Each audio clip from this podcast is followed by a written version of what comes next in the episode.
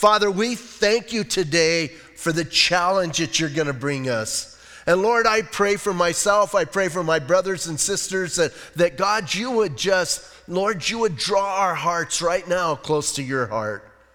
And Lord, as James is uh, admonishing and uh, his generation, as he's talking to the church uh, there at the first uh, century church, Lord, I pray again, we would heed what's being said.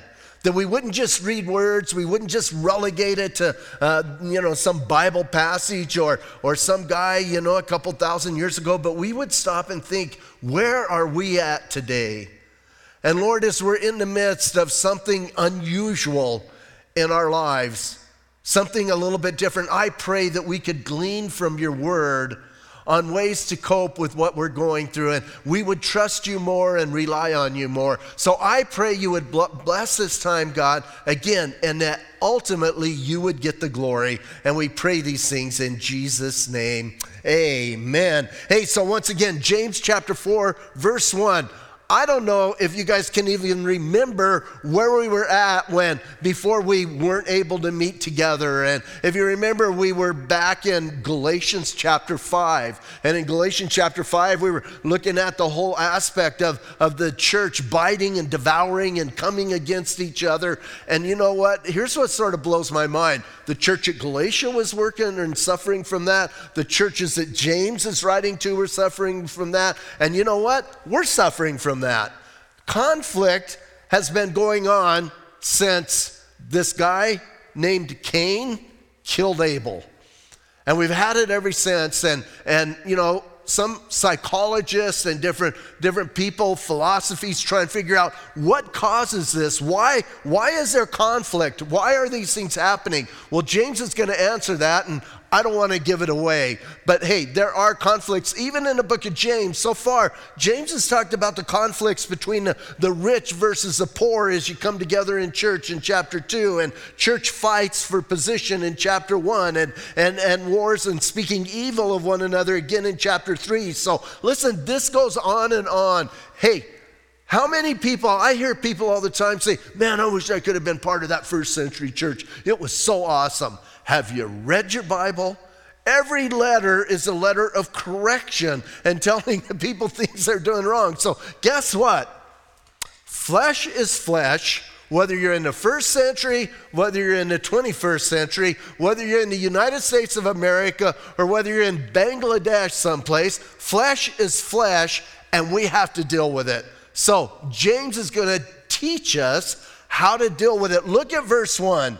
He asks the question that we just asked Where do wars and fights come from among you? Do they not come from your desires for pleasure that war in your members? So here's what he's saying. Where do these disagreements, these conflicts come from? Now, it is interesting. He uses two words here uh, as, as the things he's talking about. And it's interesting the different translations that, that uh, uh, translate those two words uh, a little bit different. New King James says wars and fights. New American Standard says quarrels and conflicts, and the NIV says uh, fights and quarrels. So, hey, they are two different words. The first word that's translated wars are kind of talking about the ongoing conflict happening. And some people say it's dealing with national things. I'm not so sure James is concerned with national uh, uh wars that are going on. I think he's concerned about church. And there are ongoing things that go on in the church because why? Because we are here. That's why. And so there's the ongoing, and then and then the fights are the little skirmishes one after another that, that are happening within the ongoing conflict. So here's what he's saying. Why do these, why do these happen? Where do they come from among you?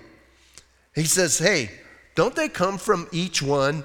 Each one has a desire for pleasure and that wars with your members or at war or that war in your members. He's not talking about members as members of the body. He's talking about members of this physical body. And we have this thing, and, and listen, man, it's about seeking pleasure first.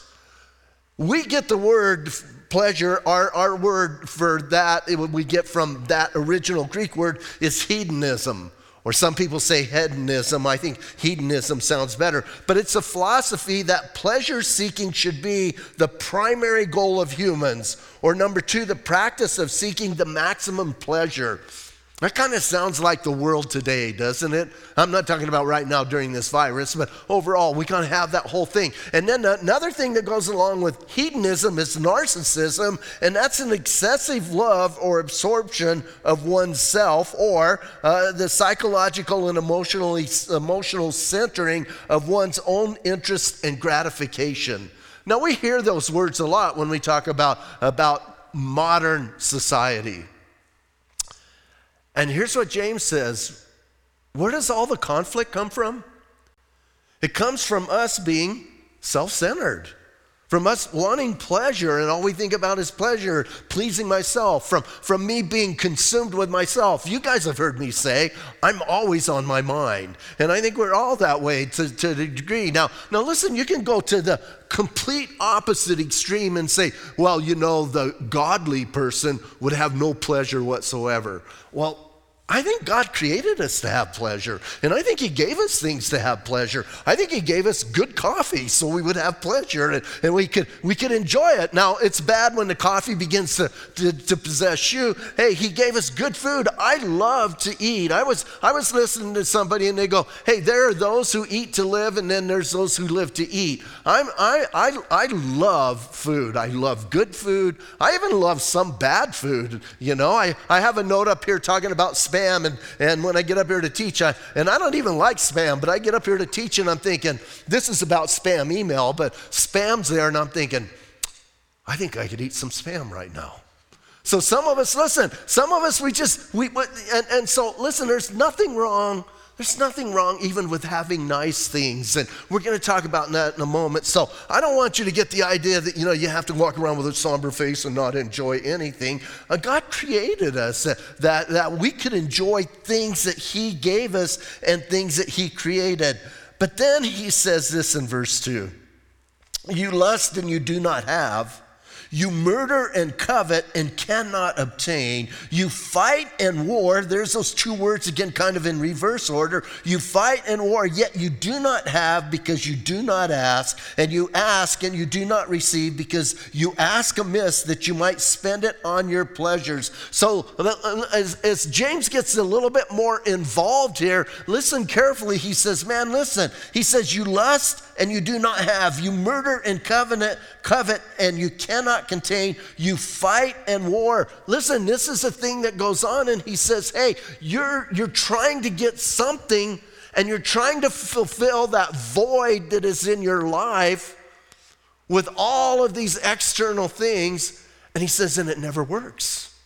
Even as Christians, Hey, as believers, there's times where we do not, and we're going to read in a minute, we, we don't focus on the Lord and we begin to focus on self and we begin to get self absorbed and we blow it. And I believe, listen, I believe that's where a lot of church splits come from. I think that's where a lot of church arguments come from. That's where we start bickering and fighting. And he goes, it's all because you're thinking of pleasure, of self and you don't like what somebody has, you don't like what God's done with somebody, you're not happy with what's going on in, in, in, in their life because why? Because you covet what they have. And you can't fulfill that. Listen, he says, man, you go after those things, and he says, and you still don't have it. Remember in John chapter 4 when Jesus went to the woman at the well? I love that story. I love the whole interaction of Jesus going, going and, and meeting with this woman. And, and remember, his, his, uh, the apostles had gone off to do something. And I, I, at the end, I'm getting ahead, but at the end, they come back and they're a little freaked out like, number one, man, why are you talking to a woman and number two, why are you talking to a Samaritan? I love that whole thing. So you can read the whole thing for homework, but in John chapter 4, picking it up in verse 10, Jesus is at the well with this woman, and hey, they're interacting and they're talking about getting water. And then it tells us in verse 10 Jesus answered and said to her, If you knew the gift of God and who it is that says to you, Give me a drink, you would have asked him, and he would have given you living water. So listen, man, he's challenging her a little bit. And the woman says to him in verse 11, Sir, you have nothing to draw with, and the well is deep. Where then do you get that living water? See, she's a little bit confused because she's thinking of physical water. Just like a lot of us, we're, we're focused on the physical, and, and, and she's asking him that. And, and Jesus says to her, or I'm sorry, she says to Jesus, Are you greater than our father Jacob, who gave us the well and drank from it himself, as well as his sons and his livestock? Then Jesus answered and said to her, Whoever drinks of this water will thirst again. But whoever drinks of the water that I shall give him will never thirst, but the water that I shall give him will become in him a fountain of water springing up into everlasting life. Listen, you can go after all these things and you can't get no satisfaction. Mick Jagger said that. And it's not going to fulfill you. And you need to understand you got to find your contentment, your joy, your peace, your pleasure in Jesus Christ. And when we find it in Jesus, all the other things, listen, I, I believe in my life, once I came to the Lord, the other things that I used to look at to try and find and fulfill, now they became things that I can enjoy and I can use and I can, I can have joy with them. Why? Because number one, I can hold them a little bit looser because I don't really care if I lose them because I got Jesus. And when you have Jesus, you have everything. In Philippians, when Paul's having that conversation and he talks about, listen, he talks about, I've had a whole bunch of things and I've had nothing. But the one thing I've learned is I'm going to find my contentment in Jesus. That's all, all paraphrased. But listen, man, he, he's saying, where do we get contentment? We find it in Christ, not in these other things. So, where do these wars come from? Why do we lust and why do we covet and why do we murder and why do we do those things? Because we're not drawing near to God. Listen as he goes on. At the end of verse 2, he says this He says, You do not have because you do not ask, and you ask and you do not receive because you ask amiss that you may spend it on your pleasures. Again, Jesus is talking about here. There's, there's, I think there's two camps he's talking about. There are those who, I don't need to pray about it. And I, you know, I know some people, some people they don't pray, and I'm not talking about praying just to, to have that relationship with the Lord. I'm talking about some people, man, they just don't pray. They don't pray about anything. And then there's other people who they think God is at their beck and call and he has to do whatever they demand of him. Now, I believe in prayer and I believe I believe God wants to be involved in our lives.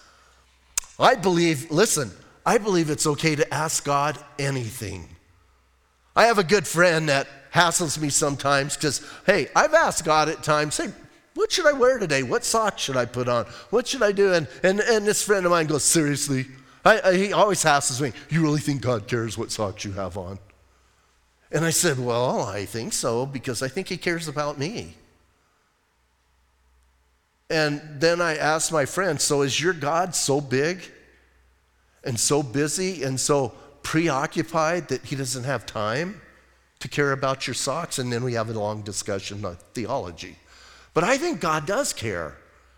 And I think a lot of us, we don't have things because we don't bother to ask God. We don't bother to communicate with Him. We don't bother to talk to Him. And we don't pray and we don't, we don't, we don't ask God about, about even the little things because I believe He's concerned about every detail of our life. And I think we should be people who are interacting with Him over all kinds of aspects of our life. And then, listen, and then, then He says, listen, but there's the other camp that says, you do not receive because you ask amiss that you may spend it on your pleasures. You see, there are those, and it doesn't seem as popular as it was in the 80s and early 90s, but there's the name it and claim it, the blab it and grab it, whatever you want to call it. The people who used to, they, they demand things of God. You need to understand something. God is not at our beck and call, God is not our servant. We're his servants. And we get that so flipped around at times. Listen, I think when we're asking God selfishly, we're going to get in trouble. When we're asking Him to do something because we think He owes us, that's where you're going to get into trouble. When we're looking at Nehemiah Thursday night, we were talking about that. God doesn't owe us anything but everlasting punishment. So we need to be careful when we do that. And, and then some people tell me, well, God doesn't answer my prayers. I believe God answers every prayer we pray. But when He says no, we don't hear that. We're like kids, man. And God says no, and we go, Well, God didn't answer my prayer. Yeah, He did. He said no. And sometimes He says, Wait but I think oftentimes he just says flat out no, and we don't like that. I remember when we were when I were out on Hereford Road, the church, and wanting I wanted to move into town to be more accessible to, to the youth and and uh, to kids, and and that ministry out there was a little bit hard for them to get to. I thought, man, if we're in town, it'll be easier for the youth to get to us and stuff. And and so I, I would go find property and, and I would pray and and oftentimes I'd say, Well, God's not answering my prayer. Well, He was. He was saying no. And I think most of us can testify of great times when God said no and protected us from something. He was looking out for us. But in the moment, we're thinking, God, you'd be so mean. Why don't you answer my prayer? I did. I said no. And then I think of where we ended up, man, it blows my mind because I think if you dropped a pin on a map of Sierra Vista, you, this would be as close to the center as you could get. God has blessed us tremendously. So we need to wait on Him. So listen, you don't ask because you, do, or you don't have because you don't ask. And number the second reason is because you ask because you want to spend it on your pleasures. Now, again, I don't want us to get all judgmental with people who enjoy things. It's okay. People can have nice things and it's okay. Here's what I think goes on somebody gets something nice, and we get jealous and covetous about what they have, and then we start bad mouthing them. Now we're back to verse 2, right? Now, why do you war and fight? Because you covet what somebody else has. I remember several years ago, Gaynell and I had bought a new vehicle, and, and someone came up in the church, and they go, Man, it must be nice. Well, if you've been part of our church very long, you know me, and I'm kind of blunt. And when they came up and said, Man, it must be nice, here's what I said Yeah, it is. Listen, man, we shouldn't be judging people for what people have. It's not up to us. Number one, people are not our servants, they're the Lord's servants. They have to answer to Him. And I, I would hope that people have prayed about what they have and, and uh, prayed and talked to the Lord about it. And then, hey, it's not up to me. I don't care what you have. And I'm not going to look at you and I'm not going to judge you if you have something nice. And, and, and uh, you know, I kind of think, well, that's kind of, that's kind of, you shouldn't be doing that. I remember years ago hearing of somebody who went to a church and they were driving a really nice BMW. The pastor got up and he said, you know what, man, if you are driving a really nice car, like, and it just came out of his head, like a BMW, he acted like there was sin going on. And that person said they sat and waited till everybody left the parking lot to go get in their car because they didn't want to get judged. Now, the interesting thing is that BMW cost that person nothing because they worked for BMW. And we got to be careful when we judge people and we get that way. Listen, it's none of your business. And that's what James is talking about here. He goes, Hey, why are you doing this? Because you covet, because you lust, because you want what somebody else has. And then he says, Listen, now, hey, this is this, James is going to slap us in the face.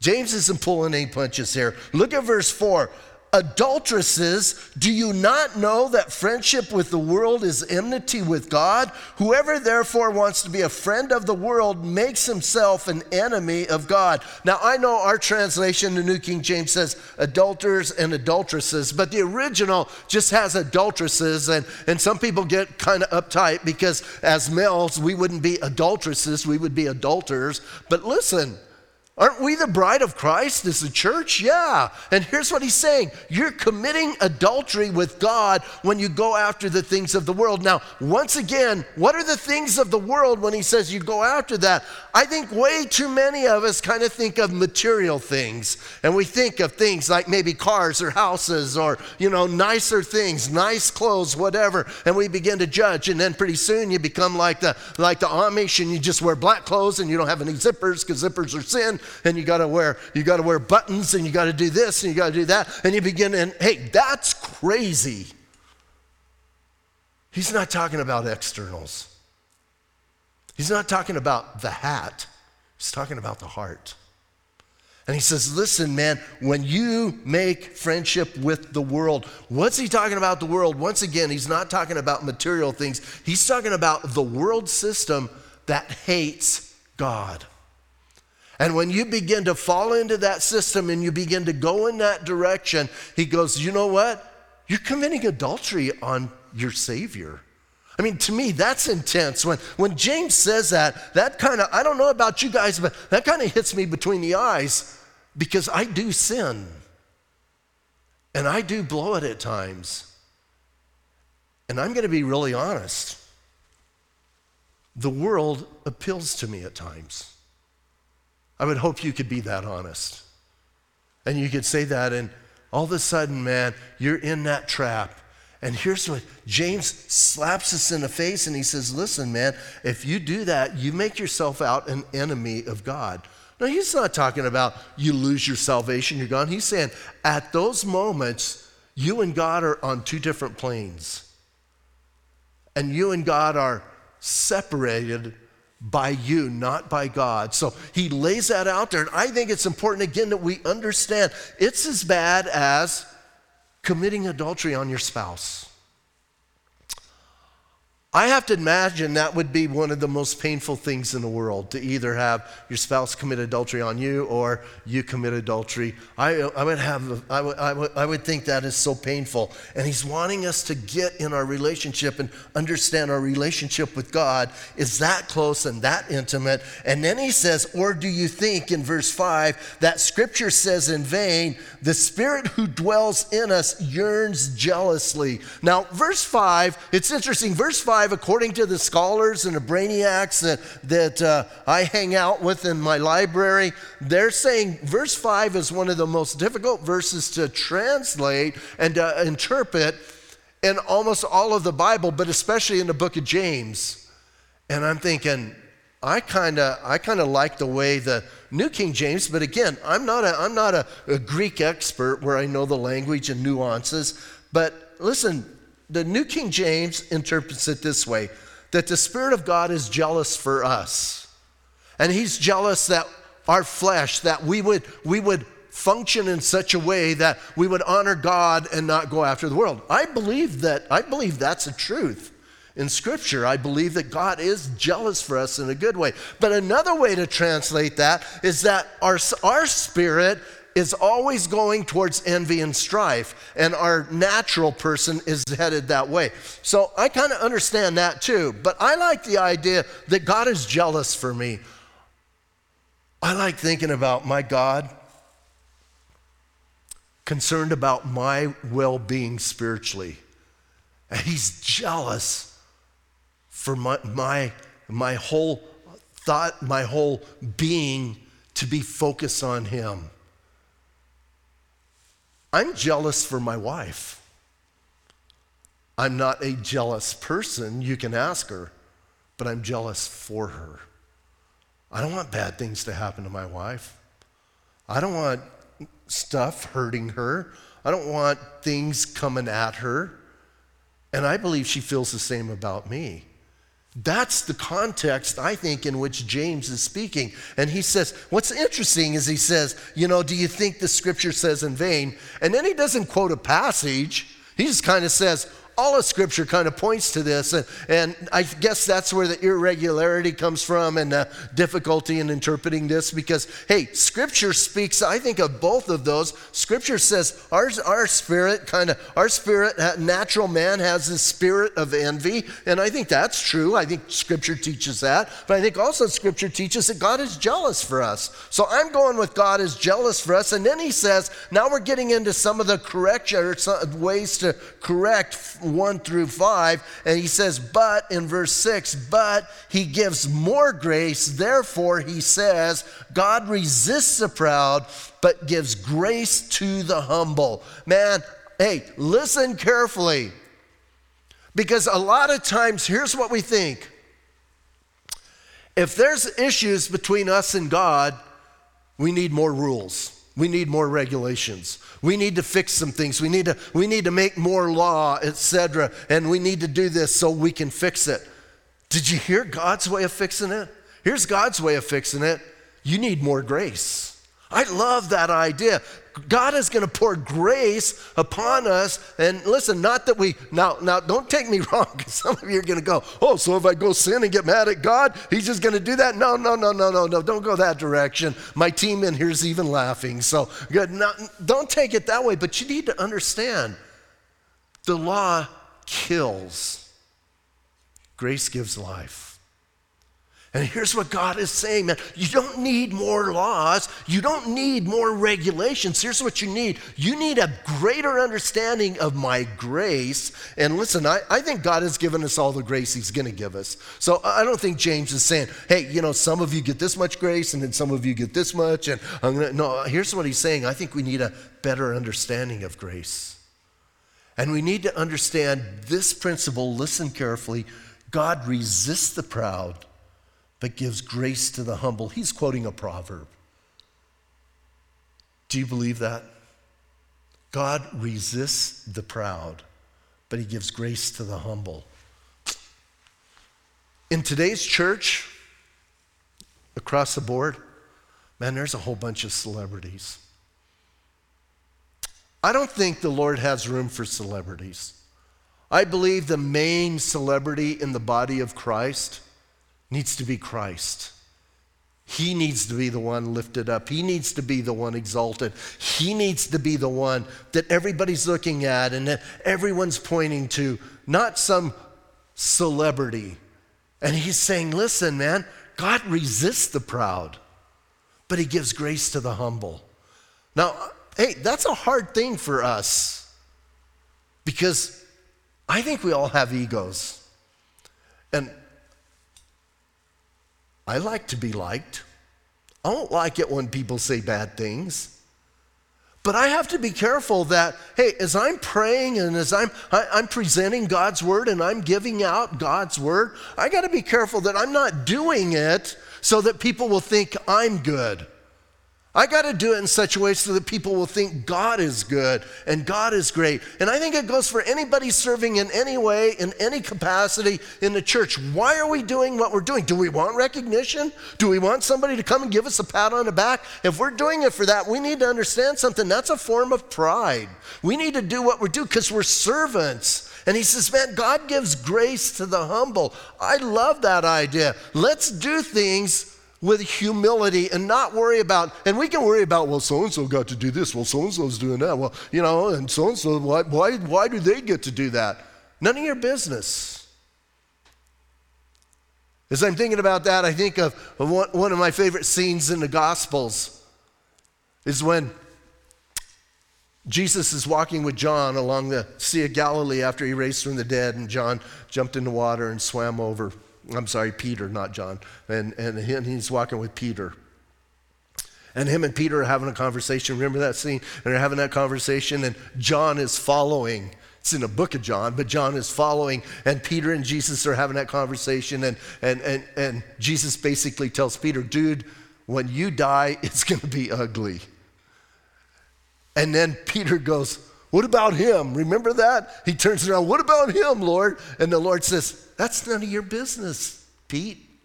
And we need to understand that. Hey, the people around us are not our servants, they're his servant. And so we need to know that. So, hey, he gives, he gives a grace to the humble. He resists, God resists the proud. Now look at verse 7. Here's the clincher of all clinchers of all clinchers.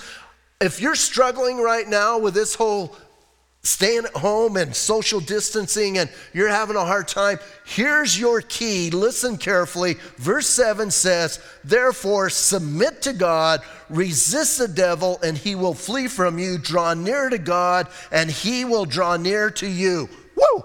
There it is. And you know, I, I know I'm a simple guy. And I like to kind of read my Bible and believe it. I don't like to make a big deal out of it. I don't want to try and do some, you know, deep theological. I don't want to try and tell you what every Greek word means and, and etc. I'm a simple guy. And when I read, listen, therefore, I, you know, I do have enough, enough, you know, uh, common sense or even enough education to realize, hey, I need to, if there's a therefore, I need to ask what the therefore is there for. And the therefore is there because of verses one through six. And he says, listen, All of this conflict is going on. All of these struggles are going on.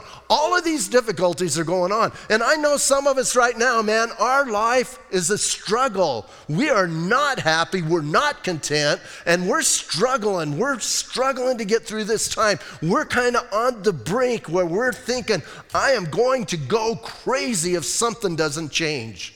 I get that. But here's what God says Where did that come from? That didn't come from God. It comes from your heart. It comes from within you.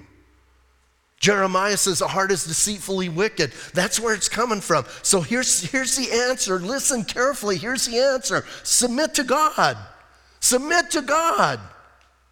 Be faithful. Let the Lord know that you know that He knows right where you're at. You need to know something, man. This whole thing that's going on around the globe right now, God is not in heaven going, I surely didn't see that coming. What are we going to do about it? God knows the beginning from the end. He knows exactly when all this thing's going to wrap up. He knows, he knows when this whole thing's going to wrap up. I would like some insight on that, but he hasn't given it to me. But listen carefully, submit to him. He knows your circumstance better than you know your circumstance. Submit to God, resist the devil. Now, why does he say resist the devil? He will flee from you. Because, hey, you're either serving God or you're serving the devil, right? Again, got to quote another singer, Bob Dylan. You got to serve somebody. And we need to understand that. So listen, man, if you're drawing near to God and you're, you're, you're uh, submitting to God, that you're going to resist the devil. That's just an outworking of that. And resist the devil and he will flee from you. Resist those thoughts that are coming in your mind. Resist that flesh that is welling up. Resist the whole uh, thing of getting angry. Get against that and submit to God. And then I love this draw near to God and he will draw near to you. Do you know that God is never going to reject you? You come near to God, He's not going to say, Oh man, I'm sorry, I just really don't want to get close to you. You know, social distancing and all. No, man, I love this. Right now, right now, if you're feeling alone and you're feeling left out, draw near to God. He'll draw near to you, He'll be there.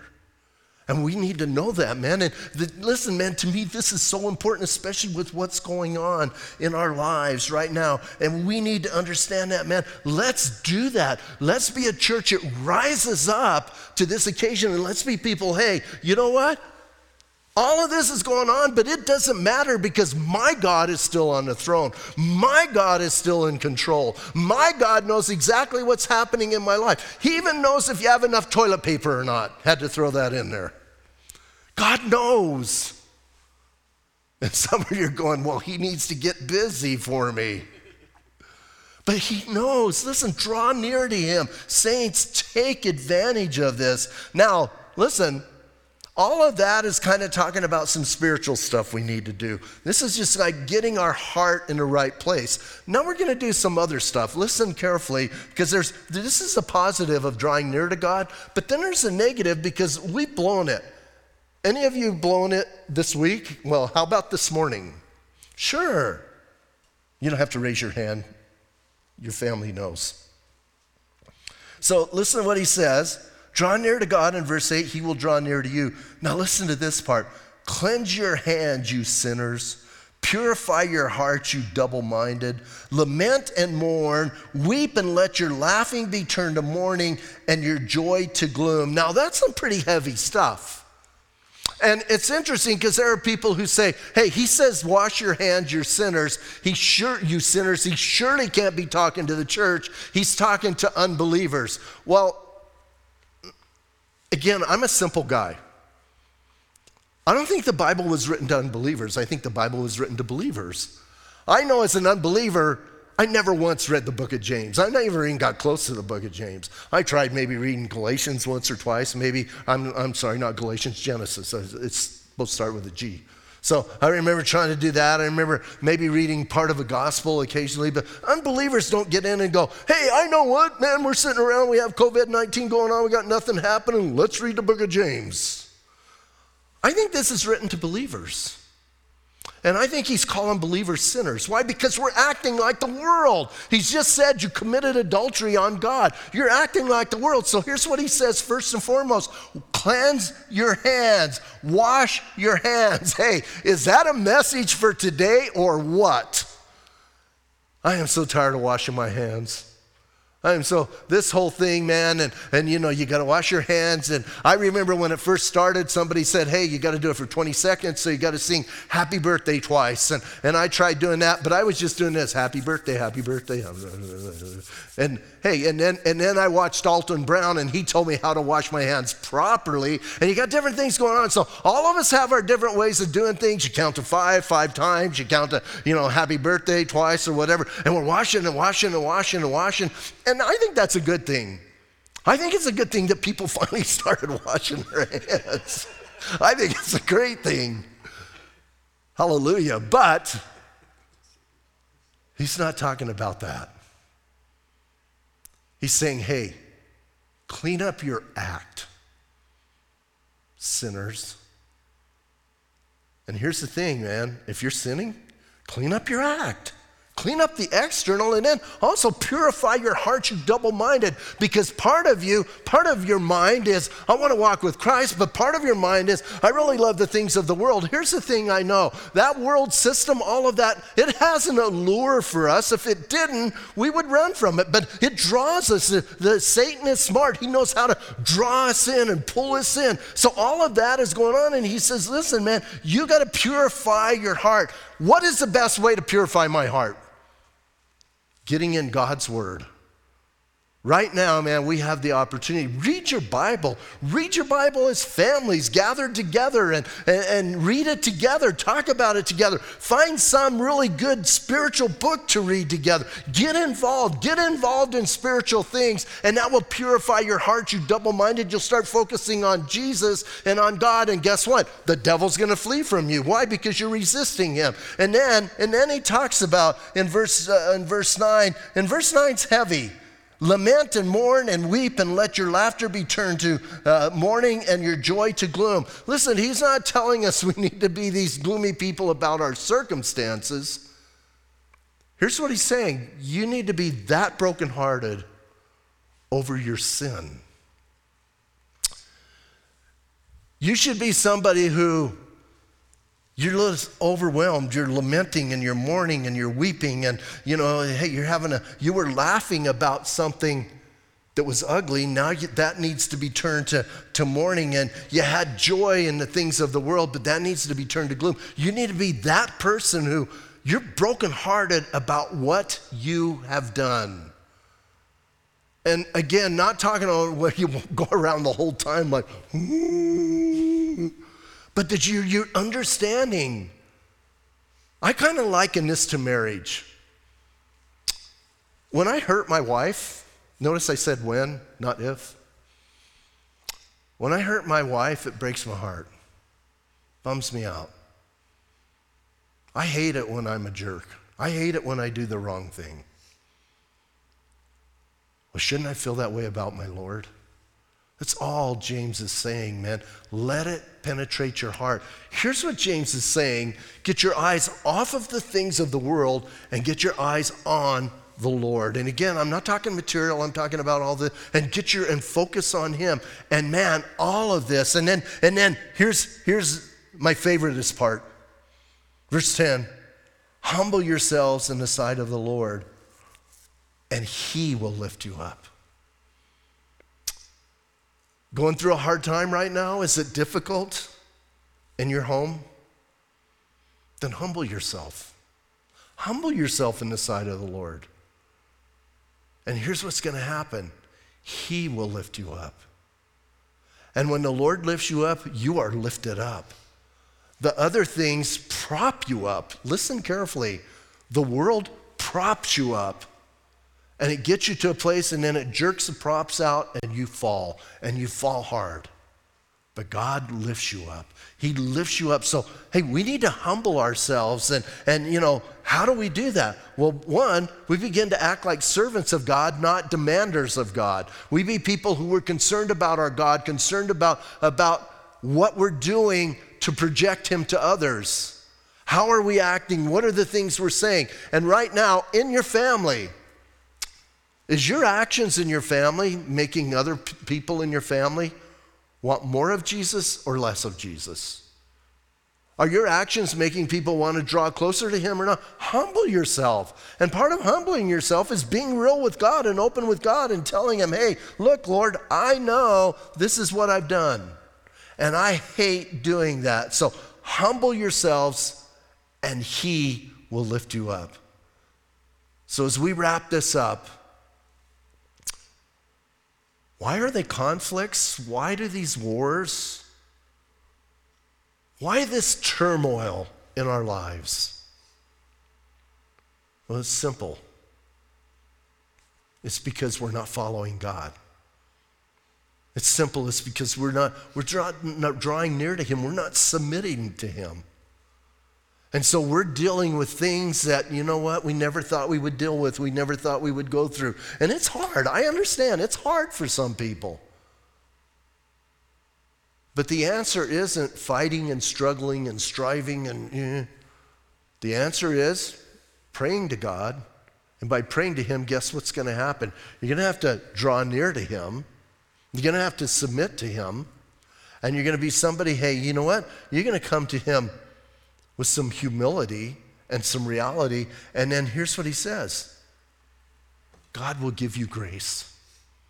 And that is when it's going to change our lives, change our perspective, change what's going on. So, man, my prayer is we would take what James says and we would heat it in our hearts and in our lives, and we would let him and we would let these words impact us so that things are different for us.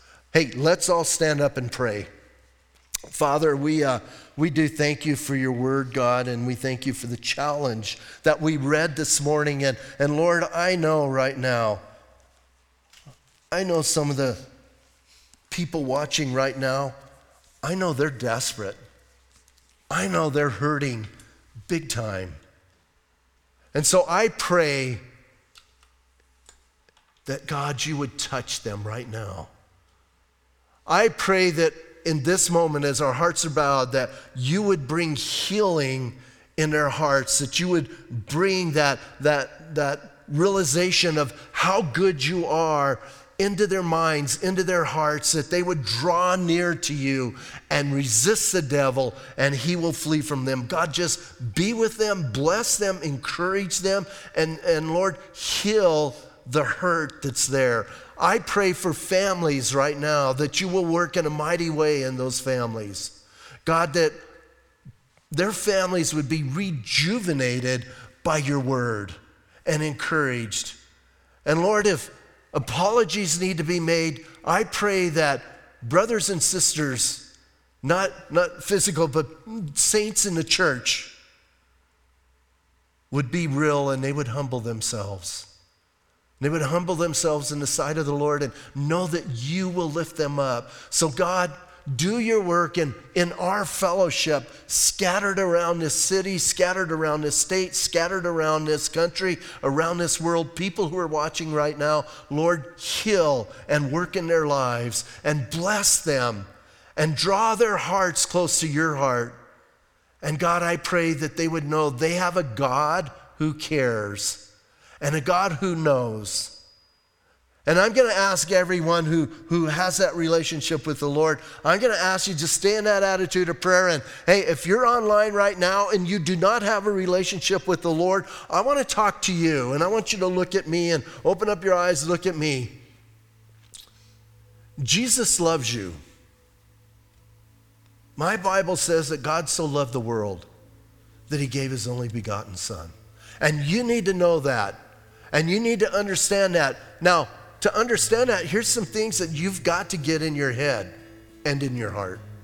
Number one is you have sinned against a holy God.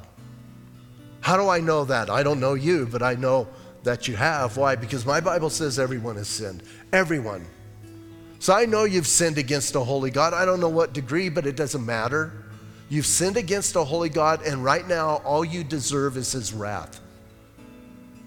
That's the bad news. The good news is Jesus Christ came and he took your sin upon himself and he took it to the cross and he bore your punishment. He bore the wrath of God for you. And now here's what he does. Now he offers you forgiveness. And here's how you receive that forgiveness. You put your trust in what Jesus has done. So that's all you got to do. That's good news. So if you want to do that, I'm going to say a prayer. You can repeat this prayer after me. And listen, man, uh, not, not you can, you need to. Again, if you're watching me and you're one of those who don't know, say this prayer after me, and God will hear you and you will be born again. So, Jesus, right now, this morning, I confess to you that I am a sinner. I'm sorry that I sinned against you. And right now, I'm asking you to forgive me. Jesus, thank you for dying for my sin. Thank you for your forgiveness. Now I want you to come into my heart and change me. Jesus, I'm asking you to come into my life and guide me. Today I'm asking you to be my Lord and my Savior. And God, I pray for every single person right now. Lord, just draw our hearts close to your heart, be glorified in our lives, and be exalted in our words and in our actions. And we pray all these things in Jesus' name. Amen. Hey, thank you guys for tuning in this morning. Glad you've done that. If you said that prayer, uh, a couple things. We're going to ask that you text us to 520 210 3678. Text and let us know you said that prayer. And then also, you can go on our website, calvarysv.org right in the beginning there, we have things for new believers. You can check on that. You can get some of that information. Hey, we want you to be ministered to, but the hey, the best way, send us a text and we'll contact you and get a hold of you. So make sure you do that.